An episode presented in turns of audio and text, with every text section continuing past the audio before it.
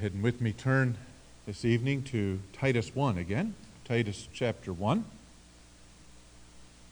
telling Bob this afternoon I have a. Uh, I had planned to give three weeks over to Titus 1 5 to 9 because I think it's a particularly important passage uh, for a church that is searching for a pastor.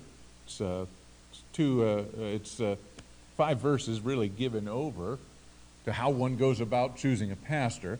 Uh, but since I uh, heard this morning that uh, you're going to be entertaining a, uh, a, prospective candidate here in another two weeks, thought it would be best if I could just combine those into two and get that done before he arrives, and rather than splitting that. So I uh, scrambled this afternoon to sort of take three and make them into two. So, uh, well, that's what our plan is tonight and next Sunday evening, Lord willing uh, to look at these five verses, Titus 1 5 to 9, and in them find God's expectations uh, for a pastor of a church. Let's read together those five verses now that you're there. Titus 1, verses 5 through 9. For this reason, I left you, Titus, in Crete, so that you would set in order what remains, and to appoint elders in every city as I directed you. Namely, if any man is above reproach, the husband of one wife, having children who believe, not accused of dissipation or rebellion. For the overseer must be above reproach as God's steward, not self willed, not quick tempered, not addicted to wine, not pugnacious, not find, fond of sordid gain, but rather hospitable, loving what is good, sensible, just, devout, self controlled, holding fast to the faithful word, which is in accordance with the teaching, so that he will be able both to exhort in sound doctrine and to refute those who contradict. So we study here, we continue in our study tonight, uh, this brief letter of Paul to Titus, uh, with a theme here of God's expectation for choosing a pastor for the church. Now, I could give more attention to verse 5. I'm actually planning, perhaps, if we have, if, uh, if we have time, perhaps after uh, the, uh, the candidate comes through in two weeks, to talk about a little bit, perhaps a little bit more of a casual, more of a conversation, more of a teaching time about uh, who appoints you know, it says here, it says here, Paul tells Titus to appoint elders in every city, which sort of begs for an explanation as to how he's going to go about appointing elders. How is the church involved? And then, secondly, uh, the question here of how many elders. It says here to appoint elders, plural, and uh, right now you've got none, and you're looking to have one. And so uh, we'll, we'll, something to talk about, but I think more important to the topic uh, for tonight and for next week here, before your candidate comes, is to talk about the qualifications here for a pastor. We need to constantly remind ourselves that this is God's church, it's not ours. And God has specific instructions here for choosing a pastor that may not align, perhaps, with what we're looking for in a pastor. Now is not the time for pushing personal preferences and interests or concerns unique to our own particular demographic, whatever that might be old or young, black or white, rich or poor, male or female, athletic or invalid. Those aren't the questions. The primary questions addressed in our passage are not whether the pastor is going to be in my corner when it comes to proposing new programs it's not whether he's going to use the kinds of technology I use or don't use, make me happy.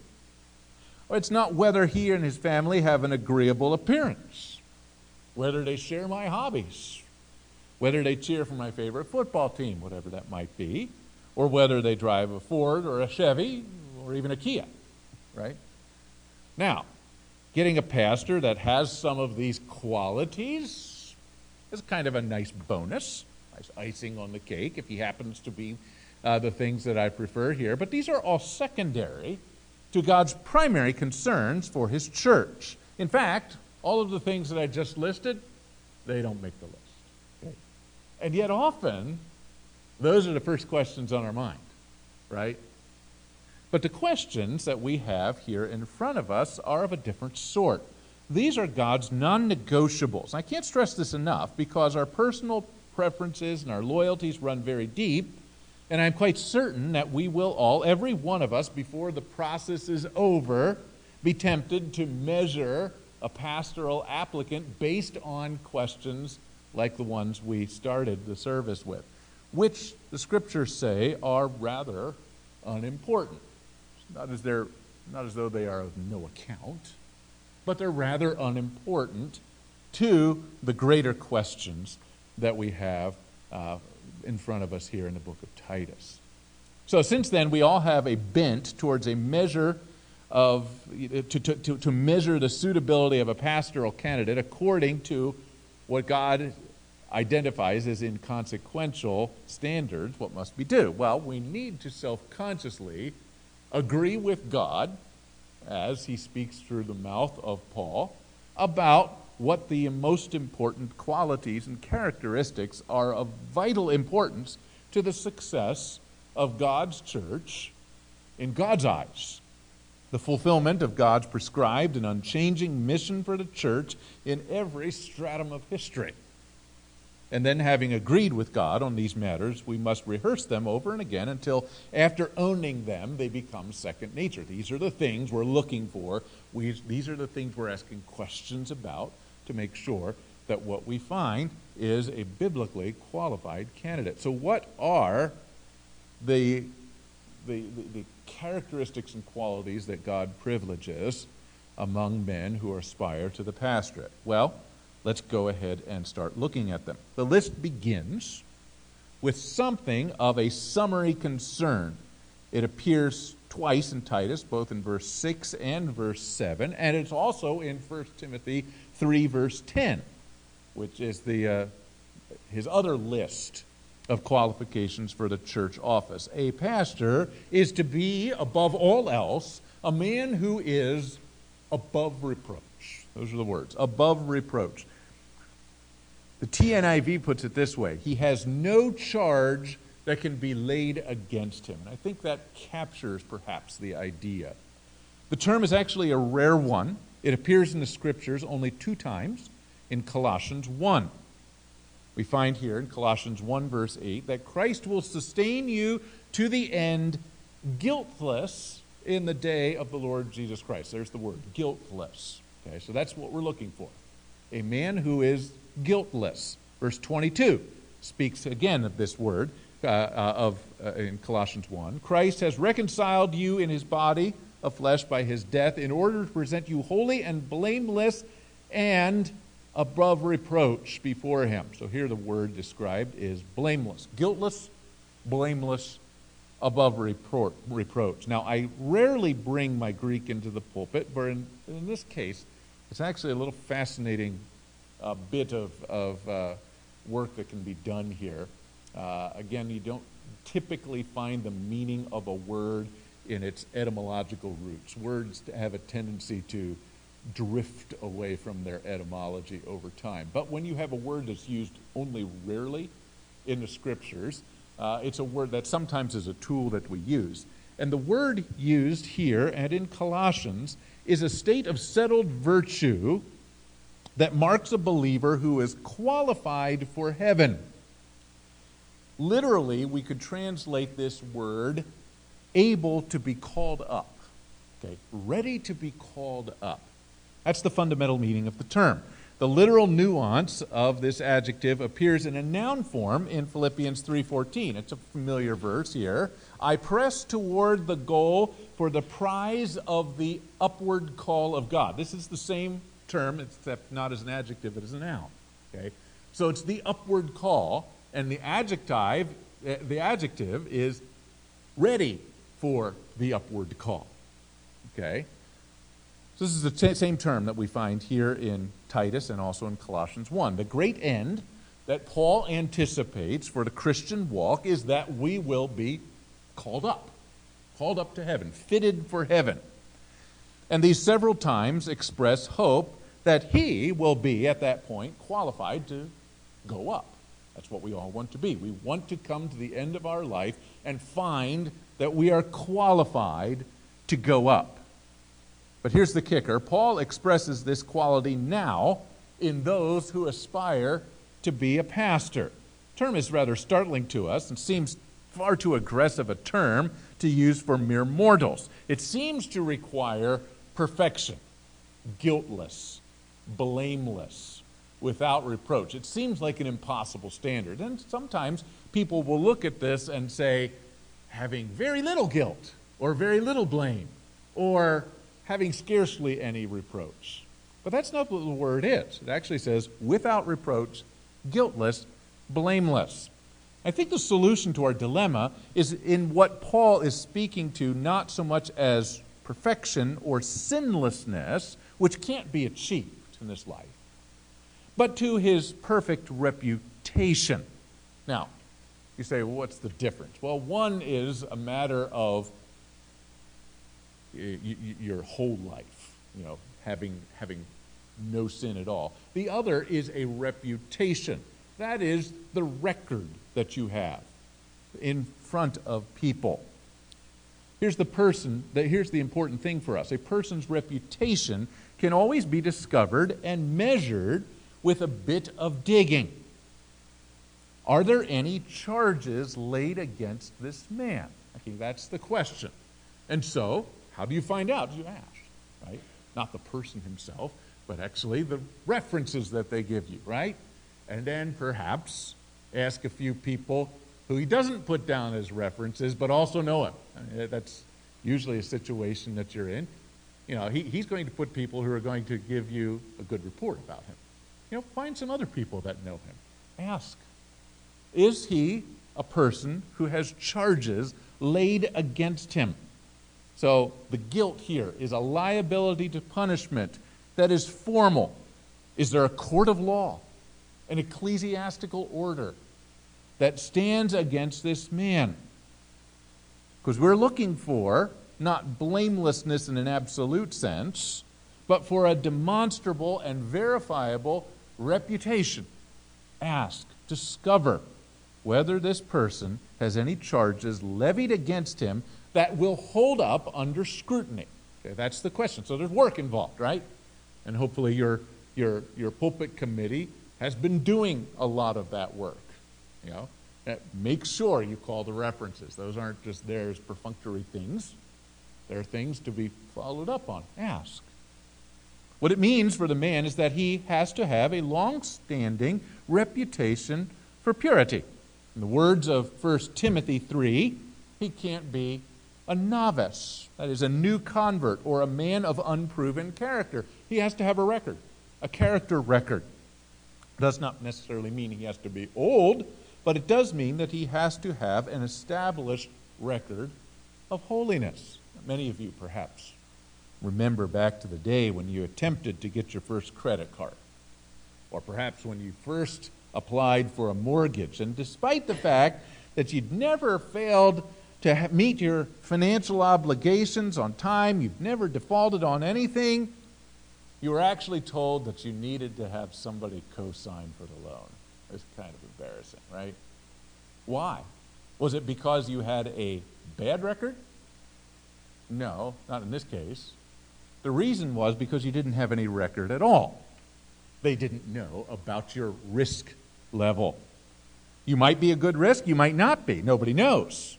And that's exactly what we have here. For a man to be worthy of the pastorate, he needs not to have an extensive or flawless credit record, although that's good too, but an extensive and flawless character record, because without it, we don't know the risk level.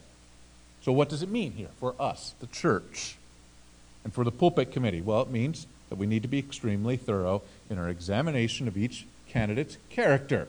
We must, on a very basic level, do background checks at every level for things that might be hiding. It Means that we need to follow up on references and more. We need to discover other people uh, who know him well, but perhaps has not, he has not given on his resume. We need to find is, is there an outstanding charge that has been levied against this man which, from which he has not been thoroughly acquitted. He must be above reproach, guiltless, free from legitimate accusation, and worthy of being called up. That's the summary. Basically, everything else falls underneath that summary requirement. This is the primary summary qualification. It leads the list both here in Titus and also in Timothy. This is the first. This is the first thing because there's a sense there's a sense in which it's the only qualification. Because if he gets this right, all the rest of them fall in line. But the list continues because Paul wants to add some specificity to this very most basic qualification, identifying specific aspects of life and character to which we're supposed to pay special attention when we are examining a potential pastor. And what we want to look at tonight is that sphere of life that Paul finds to be next most important, or in, in a way, we could say the first most important, the very most important thing that falls under being blameless. In what areas does he need to be blameless? Number one on the list, his relationship to his wife and to his family. And that's because, as Paul describes back in 1 Timothy 3, a pastor's relationship to his family is a microcosm of his relationship with the church. What, does we, what do we find there in 1 Timothy 3? If someone does not know how to manage his own household, how can he possibly ever care for the church of God? Because what you see in his care of his family is going to translate into his care of the church. Now, the pastor's management of his household, of course, can have many identifiable characteristics. It can have a financial aspect. You, know, you probably do want to find out whether fellow's hopelessly in debt. It has an administrative aspect. You might want to see if they're organized, prepared for the services, punctual. It has a didactic aspect. Uh, are mom and dad discipling and discipline the children? So on and so forth. And all of these aspects of family life are worthy of our examination, but Paul is most concerned about two critical aspects of life that he identifies. So we can look at any number of areas, but there's two that Paul fingers as most important. First, Paul says, the pastor must be absolutely guiltless in the sphere of sexual purity. This is the first sphere of guiltlessness on both of Paul's lists, both here in Titus and also in Timothy. And I think for that reason should be understood as the most important item on the list. The pastor must be quite literally a one woman man. A one woman man. This phrase is actually very rare, and it has been debated over the years. Several implications of this term emerge. Some of them are incidental, but some of them I think are more load bearing. I want to explore them this evening. There can no, be no doubt that the primary meaning that Paul intends is that the man must have a record of sexual purity. But let's look at all that this word includes. It's actually a single word in Greek. First, that Paul requires a one woman man necessarily means that the pastor is, in fact, a man. You know, perhaps in, the, in this particular congregation, that's not really a question. But I think it still needs to be said. Okay? There's an implication here that he has to be a man. Uh, the phrase is a very specific one. It cannot be reversed oppositely to be a one man woman or a one spouse spouse. That's not what's there. It's a one woman man. In fact, if we look at the rest of the pastoral epistles, we actually find this to be true. Paul requires that pastors be skilled at teaching, both here and in Timothy, and actually introduces his comments in Timothy by positively prohibiting women to teach men. Okay? So, right before we come to 1 Timothy 3, we have 1 Timothy 2, which describes the role of women as opposed to men within the life of the church. So, 1 Timothy 2:12, I do not permit a woman to teach or exercise authority over a man. She is rather to remain quiet. So, obviously, Paul cannot simultaneously require and prohibit teaching by women, so the conclusion has to be that only men can be pastors.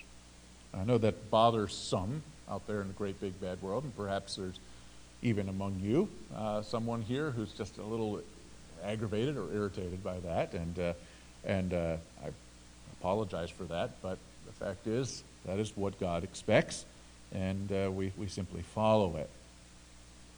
There's another implication of this word, one woman man, and that is, I think, a suggestion, a suggestion probably a, an implication, but I don't want to, I don't want to raise this to a level of a requirement. But let me, let me explain this.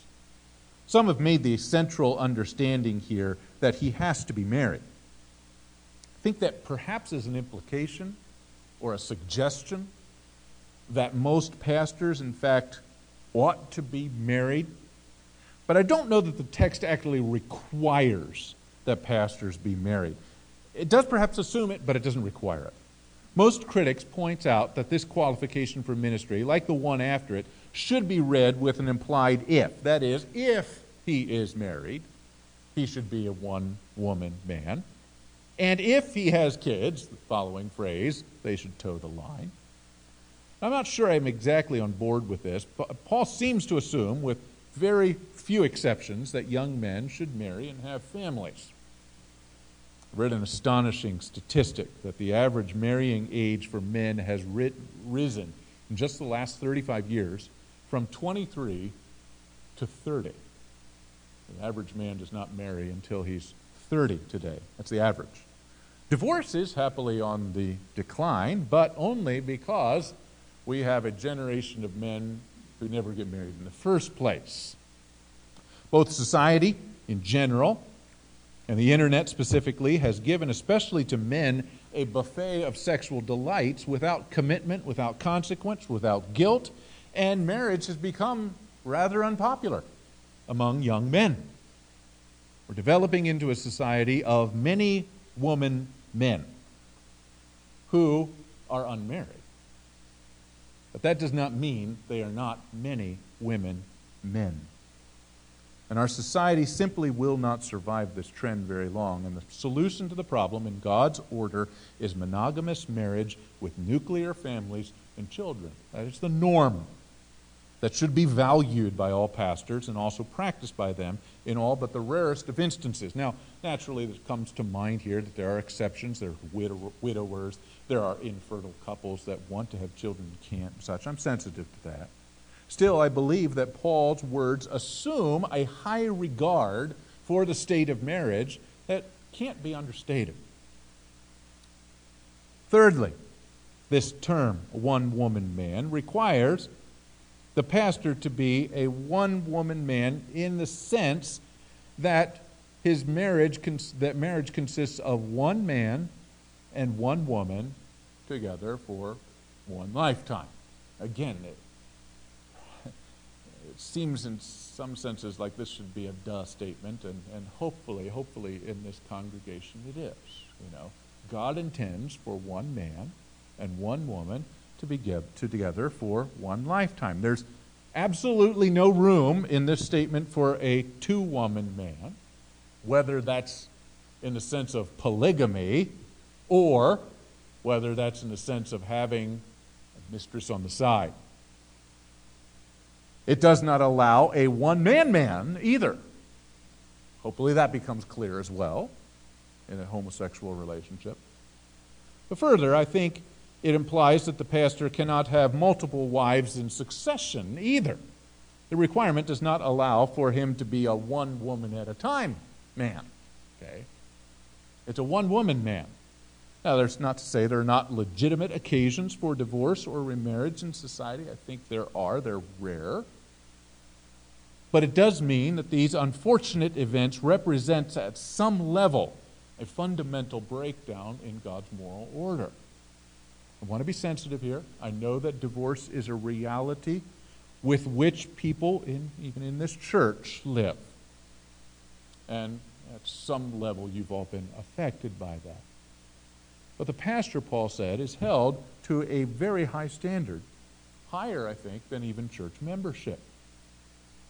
he and his wife must be above reproach, free from accusation, charge, or guilt in the matter of marriage. But all three of these implications of the phrase one woman man, as important as they are, and, and hopefully we hear them, pale in comparison to the primary function of the phrase, namely, that the pastor must have a rock solid, impeccable record for absolute fidelity to just one girl, and that's his wife. The end. No exceptions. He can have eyes for, intimacy with, and a sexual relationship with only one person, his wife. No exceptions, whether personal or virtual on the screen. There is no offense on this list that is more destructive to the church than this one. And no, not one results more swiftly in the sudden disqualification of a man for ministry than a violation of this most very sacred trust. Last church I was a, an interim at was a church that uh, uh, was reeling, I mean, desperately reeling, because they had lost their pastor because of this issue. Uh, he, he, had, he had had wandering eyes, and he pursued a relationship uh, with, a, with a woman actually in the church. It was just devastating for the church. It almost led to the destruction of the church. It took months and months of healing. Really, the healing is not complete, uh, even now, a couple of years later. It was a devastating thing. And if there is any hint that you see or, uh, or, or find in someone that he is not a one woman man, run the other direction. Flee. This can't happen in the church of God. It happens all too often, but it can't happen. So, to that end, I propose that you must leave no stone unturned in this area in your church for a new pastor. It's a primary consideration. And hopefully, behind closed doors, some very blunt questions are being asked. Okay? I understand that some of these questions are sensitive, probably aren't appropriate for consumption in, in, in, in whole church context, but the question needs to be asked, and very bluntly, and very carefully. And these are the questions that you also need to ask uh, with respect to the references that they give as well. And that, that, the idea is that we want to have someone who's trustworthy. We're not looking for a man who must, we, we need to hobble or somehow prevent from doing anything in the life of the church, always be suspicious of him or skeptical of him. Rather, we're looking for a man who has a reputation and a commitment to faithfulness, accountability, who has taken the appropriate precautions and counseling, online settings, and above all, has a sturdy relationship with his wife that leaves no occasion for infidelity or any suspicion of it. This is what we must discover for Ambassador Baptist Church. That man is out there. By God's grace, I hope you find him. So that's the first of the critical concerns that Paul has. Then he gives a second one, also relative to his family life, and that is his children, the deportment of his children. Now, like the previous point, there's no absolute statement that a pastor must have children, particularly if you're bringing someone who's older, whose children are grown. But it does seem to be a fairly strong assumption that the pastor has children. Um, either has have had has had children or will have children, uh, but they the children then become part of our scrutiny as well, and that's very difficult. And be kind to them. You know, recognize if they've got little ones, sometimes they're a little bit uh, impulsive, a little bit difficult to predict. Nonetheless, there are certain things, and I think Paul's careful to explain what to look for. Not looking for perfection. You know, they don't have to sit tidily in a row and absolutely never say a peep. Uh, but there are some things that can be looked for. let's see if we can't look at that one. The phrase here that's used is actually an interesting one. It says here in the text you have in front of you, if you're using the New American Standard, is having children who believe. There's some doubt as to how to translate that word. In fact, if you uh, look at a, at a couple of other translations, for instance, you, you'll find here uh, that uh, the Holman Christian Standard Bible, a very trustworthy translation, translates it this way The pastor's children have to be faithful children. New English translation likewise reads that a pastor must have faithful children who can't be charged with dissipation or rebellion. Similar readings you'll find in the marginal notes of the ESV and the NIV. So we've got a translation question here. How do we translate this? Does this mean that the children have to be believers or faithful in their deportment? Okay, so that's the question. So the word here, translated by some as a believer and others as a faithful person, is an adjective that can be translated both ways. And as we look throughout our Bibles, it can be translated either way. So the dictionary is not really much help because both word, both translations are legitimate translations of this word. So it leaves us in a situation where we need to appeal to the whole testimony of Scripture and theology. And I think it's here that our, our answer emerges. Uh, the reading that requires a pastor's children to, be, to be believers, I think, suffers from three deficiencies. Let me read these. Let me, let me uh, point these out. First is theological. Uh, put simply, no one can guarantee the salvation of their children. It can't be done.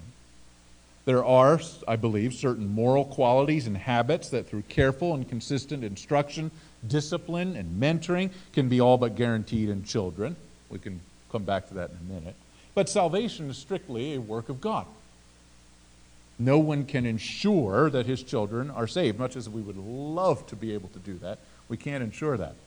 As the apostle John says in John 1:13, regeneration is not of blood, that is it's not of genetic or hereditary things, it's not of the will of any man, but of God's elective prerogative alone.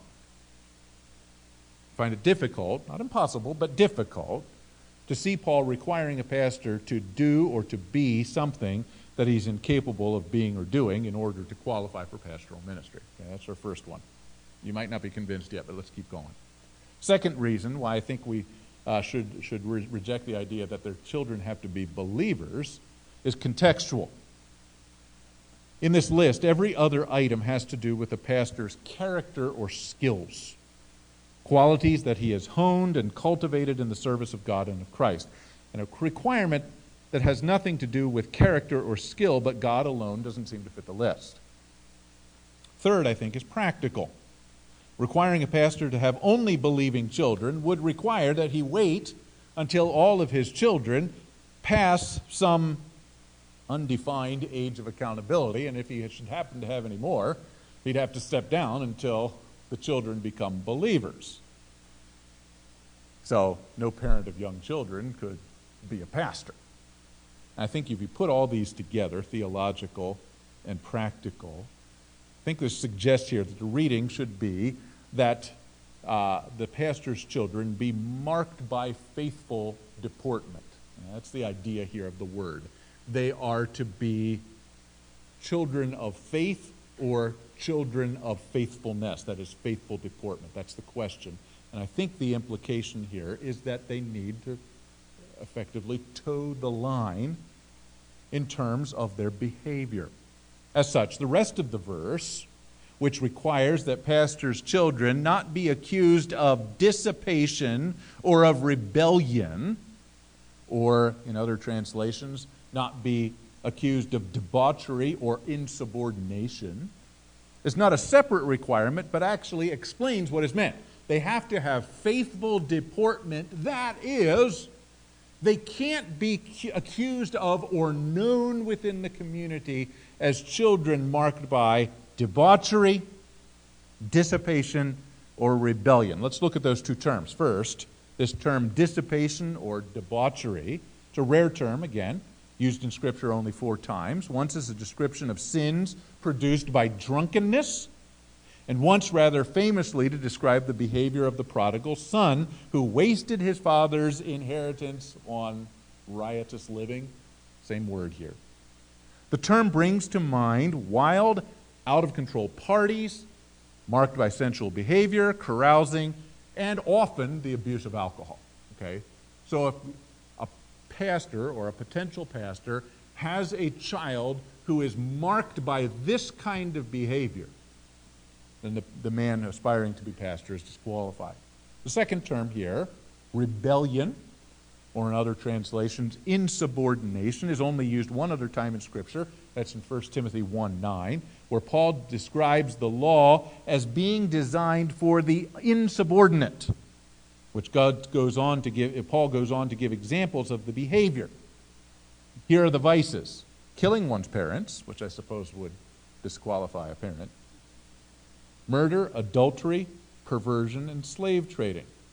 So, so, the, so the, the list, these, these two items here, are extreme lists. It's, it's not as though you, someone is disqualified because, you know, the kid said a peep during the, uh, during the church service, or even, you know, you know, called out, or you know, scribbled really hard, and you know, uh, don't be looking that closely. Poor wife and kids, uh, but do observe whether the kids are toeing the line. If a, if, if a man loses control of his children, that's the idea, that a man loses control of his children, then likely he's going to lose control of the church. Okay, so that's, that's the implication here. Okay, so the pastor's children need to be submissive. That is, they need to be respectful, under control, disciplined, not silent, not immobile, but when they're told what to do, they do it. Okay? Again, Paul tells us why. Because if the pastor doesn't know how to manage those living within his house, how can he manage those who are in his church? Which brings us then full circle to our introduction. The pastor's relationship with his wife and his children is a microcosm of how he's going to handle the church. So, what then shall we say to these very sobering qualifications, violations of which have left many churches over the years in shambles because they have been careless with respect to these. Well, we've already made much of the fact that we here at Ambassador Baptist Church must give all diligence in our search for a new man. But I'd like to actually sort of close with a with a, perhaps a twist, a little bit of an observation here. With the exception of the one skill set of teaching and evangelism, every item on this list and every item on the list in 1 Timothy 3 is, in fact, a character quality. These are character qualities that are achievable by every person in this room. They're character qualities that are achievable by every person in this room. So, why do we have such a rigorous list? Well, because the pastor needs to be a master already of character qualities they expect from all of us, right? He expects these things from all of us. So, uh, let's forget just for a moment here the fact that you're asking these questions of a pastor and ask them of ourselves. They're within our reach. They're goals that we should have, each one of us. How are you doing with these requirements? Men, especially. Are you a one woman man? Both physically and virtually. While I've made a point here about the term not meaning one man woman, I'll ask the same question, nonetheless, of the ladies here. Are you a one man woman, both in the bedroom and in your thoughts? Teenagers, single folks here. Well, of course, I'm a no woman man, or I'm a no man woman. I don't have any yet. Both, uh, and, and, uh, and, and I say, I hope so. I hope so. But I'm not so naive as to imagine that there's temptations out there that allow you to be a multiple woman man or a multiple man woman that are available as close as a click away. You don't have to be married to violate this qualification. So if there is a problem here that's going on, stop it now. Confess your sins to God. Resolve today to start afresh, building that long term reputation for fidelity in every area, but especially this one. Because no sin can blow apart a life or a family, a marriage, a church more than this one. Mom, Dad, are you in charge at your home? Are you losing control?